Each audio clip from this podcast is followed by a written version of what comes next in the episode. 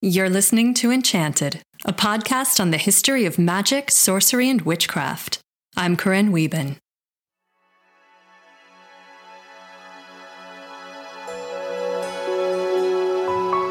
Imagine you're standing at a crossroads in the countryside, next to a low stone wall. Twilight has fallen, and amid the sound of wind whispering through the branches of nearby trees, you hear the barking of dogs in the distance. You close your eyes and think to yourself, now this is the perfect spot for a love spell. At least you would if you were in ancient Greece.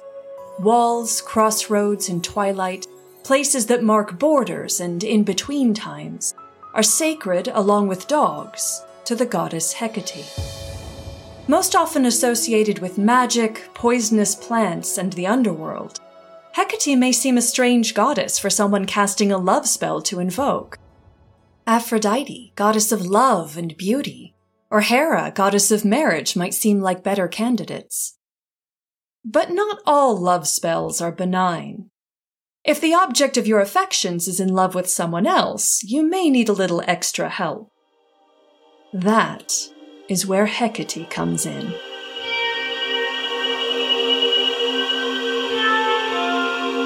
Though they had a goddess who oversaw magical workings, ancient Greek writers often denigrated foreign practices as magic or superstition, but elevated their own practices under the banners of science, philosophy, and religion.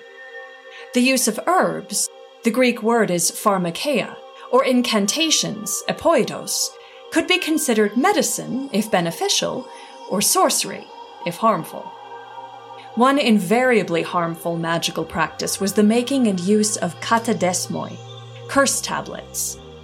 These often involved binding their subjects or casting harmful intent on them using words inscribed on metal tablets, often lead. These tablets would then be buried with those who had suffered an untimely death. According to ancient Greek belief, those who died young, tragically, or violently were more likely to become restless spirits, called lemures, that haunted the earth.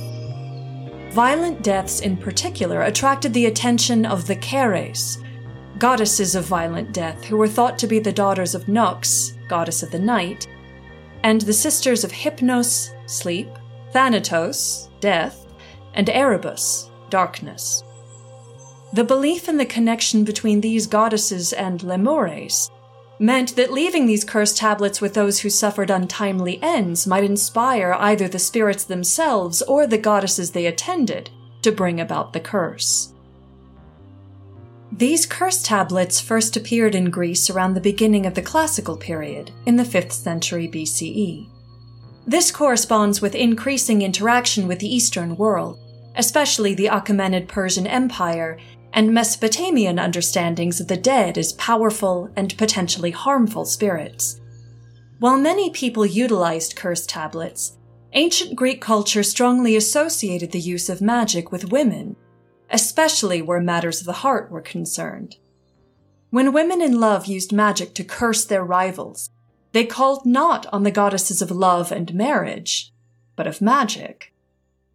For example, one curse tablet from ancient Greece attempted to interrupt a relationship between two lovers, Theodora and Carius. The maker attempted to bind Theodora's attempt to attract lovers and Carius's desire for her.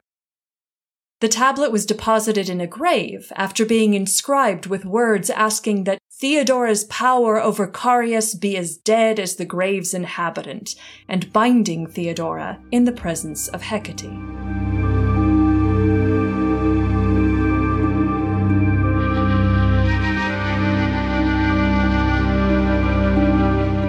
Perses had a daughter, Hecate, who surpassed her father in boldness and lawlessness. She was also fond of hunting, and when she had no luck, she would turn her arrows upon human beings instead of the beasts. Being likewise ingenious in the mixing of deadly poisons, she discovered the drug called aconite. She first of all poisoned her father and so succeeded to the throne and then founding a temple of Artemis and commanding that strangers who landed there should be sacrificed to the goddess, she became known far and wide for her cruelty.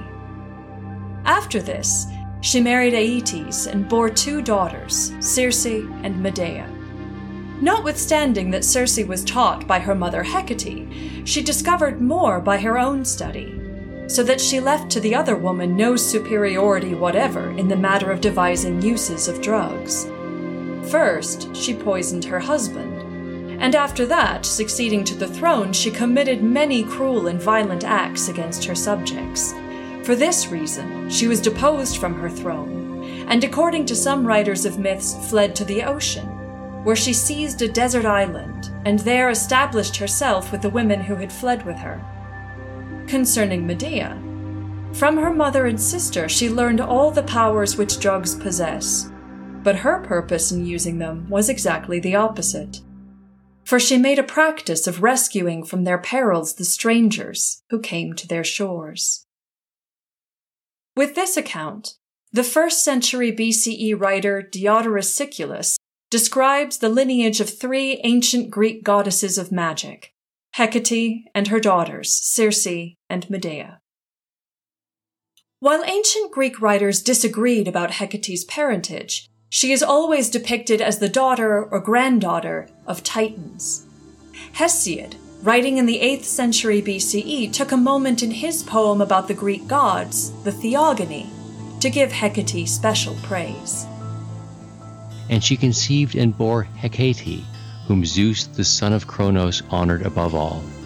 He gave her splendid gifts, to have a share of the earth and the unfruitful sea. She received honor also in starry heaven, and is honored exceedingly by the deathless gods.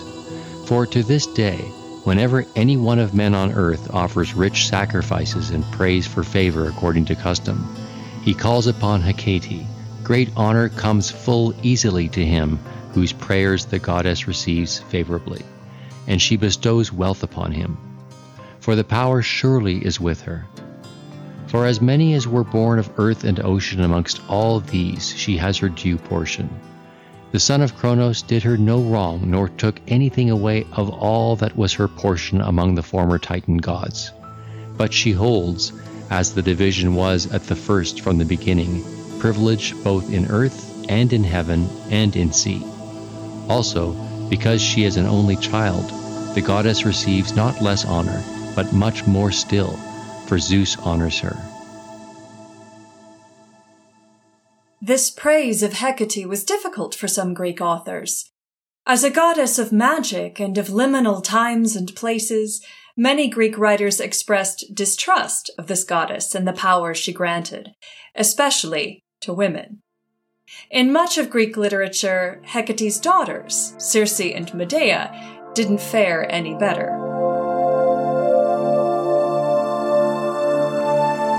Homer's Odyssey the epic poem from the 8th century BCE featuring Odysseus's decade-long return home from the Trojan War features Hecate's daughter Circe as a pivotal character.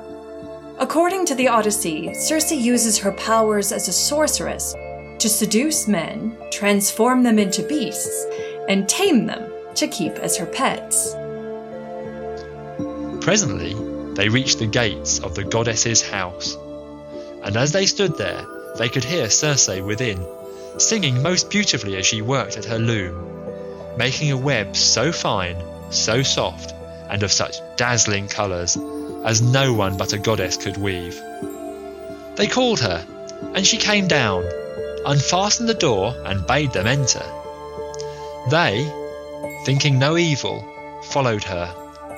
When she had got them into her house, she set them upon benches and seats and mixed them a mess with cheese, honey, meal, and Pramnian wine. But she drugged it with wicked poisons to make them forget their homes. And when they had drunk, she turned them into pigs by a stroke of her wand, shut them up in her pigsties. They were like pigs, but their senses were the same as before, and they remembered everything. On the way to rescue his men, Odysseus is met by the god Hermes, who offers help against Circe's magic. When Circe strikes you with her wand, draw your sword and spring upon her as though you were going to kill her. She will then be frightened, and will desire you to go to bed with her. On this, you must not point blank refuse her, for you want her to set your companions free, and to take good care also of yourself. But you must make her swear solemnly by all the blessed gods that she will plot no further mischief against you, or else when she has got you naked, she will unman you and make you fit for nothing.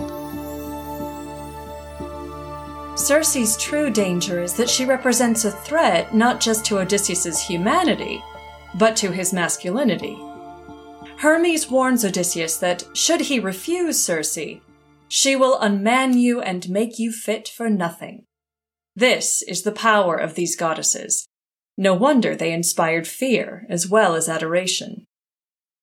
If ancient Greek drama is any indication, the 5th century BCE saw a growing concern with women's use of magic. We can see this most clearly in the ancient Greek playwright Euripides' treatment of feminine magic in his play featuring Hecate's other daughter, Medea. After Medea aids Jason and the Argonauts on their quest for the Golden Fleece, Jason marries her. They have two sons together and live happily ever after, that is, until Jason decides to abandon Medea in order to marry a younger woman, Glauca, Princess of Corinth. According to Euripides, Medea uses her knowledge of herbs and potions to poison a dress and a golden crown, which she sends to Glauca as gifts. When Glauca's father, King Creon, tries to save his daughter, both are poisoned and die. Not finished with her revenge on Jason, Medea murders their two sons. Helios, god of the sun, then sends her a chariot pulled by dragons. When Jason finally enters the chamber, he finds Medea piloting the divine chariot with the bodies of their two sons inside.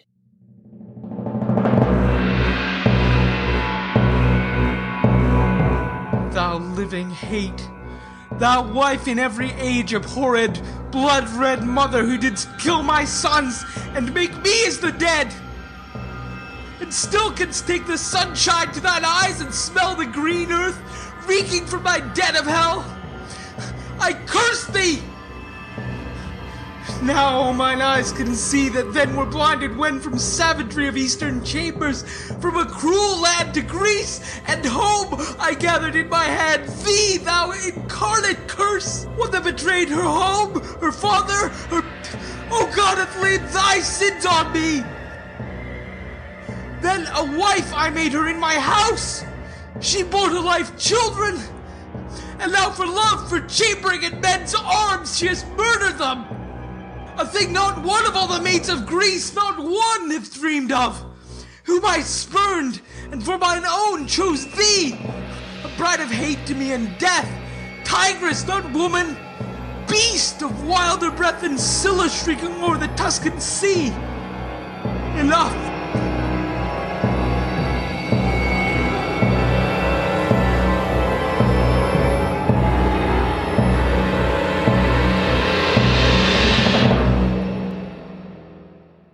Jason has a point when he says that Medea's crimes are a thing not one of all the maids of Greece had dreamed of. Medea herself rejects her role as a mere woman and describes her actions as the kind of vengeance that a man or a goddess should take.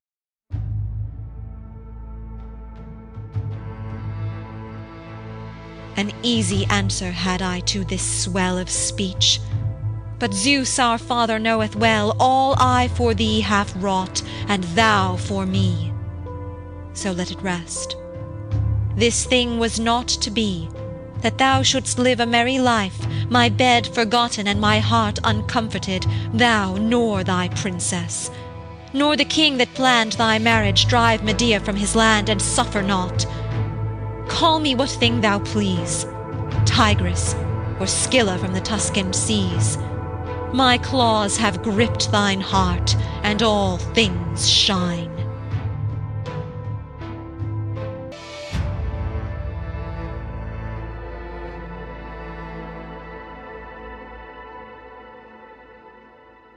By the classical period, women's use of magical herbs, potions, and poisons, all falling under the label of pharmakeia, had become suspect.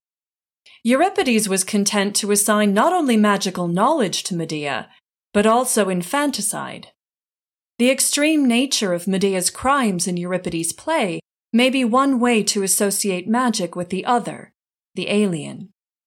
Magic was not something good Greek women were to meddle with, but something done by barbarians and foreigners, or goddesses. In his play Trachiniae, Sophocles, another classical Greek playwright, features another woman who uses magic against her wandering husband with tragic consequences. Deianira, wife of the legendary hero Heracles, wants to stop her husband from chasing after other women, so she uses what she believes to be a love charm.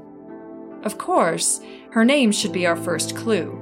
Deianira means killer of men.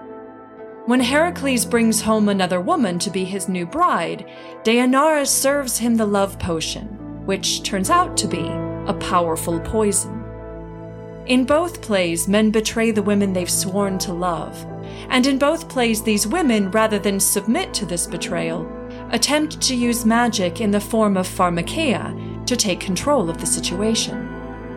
It is striking that magic, even in the form of curses, was so often associated with women's powerlessness in love in ancient Greece.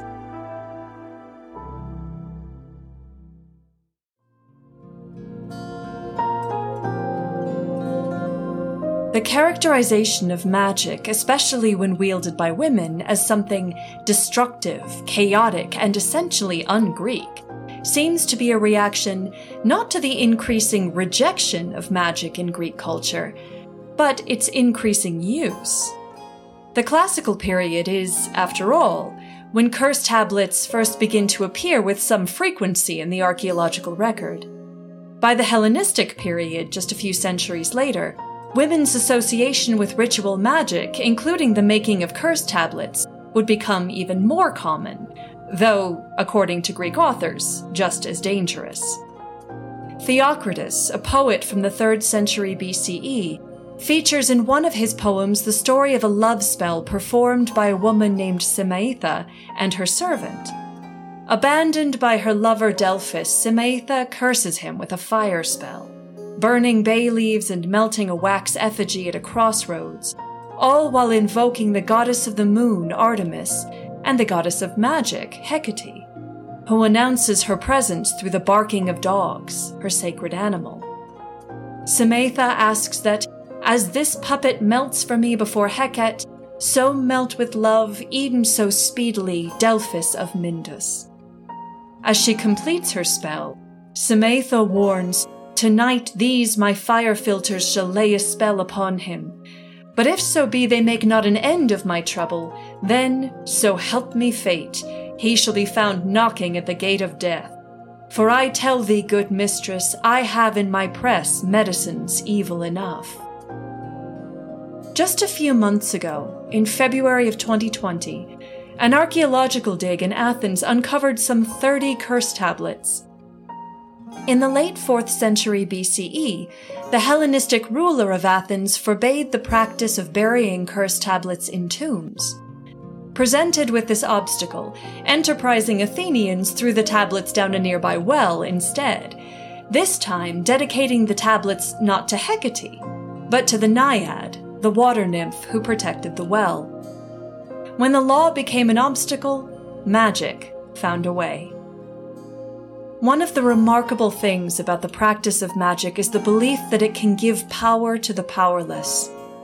The examples of feminine magic in classical Greek literature, Hecate, Circe, and Medea, all involve attempts by women to take power. Hecate and Circe are accused of poisoning their father and their husband in order to take control of their kingdoms. Medea poisons her husband's new mistress and kills her own children in an attempt to control her fate. Far from being punished by the gods, the sun god Helios sends Medea a divine chariot to help her make her escape. In a society as hierarchical and patriarchal as classical Athens, those on the margins of power, like women, might easily be tempted to use magic in order to shift the balance, to take control of their lives or their men when they came to a crossroads.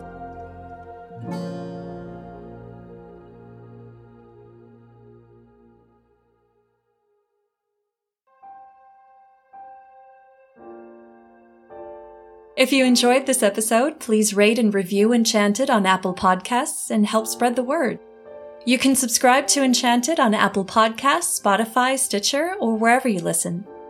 Original music this week is by Purple Planet. You can find them at purple-planet.com. You can get in touch with us via email at enchantedpodcasts at gmail.com, on Facebook and Instagram at Enchanted Podcast, or on Twitter at Enchanted Pod. To learn more about the show, ask a question, or to become a supporter and help keep the magic going, please visit enchantedpodcast.net. I'm Dr. Corinne Wieben. Thank you for listening and stay enchanted.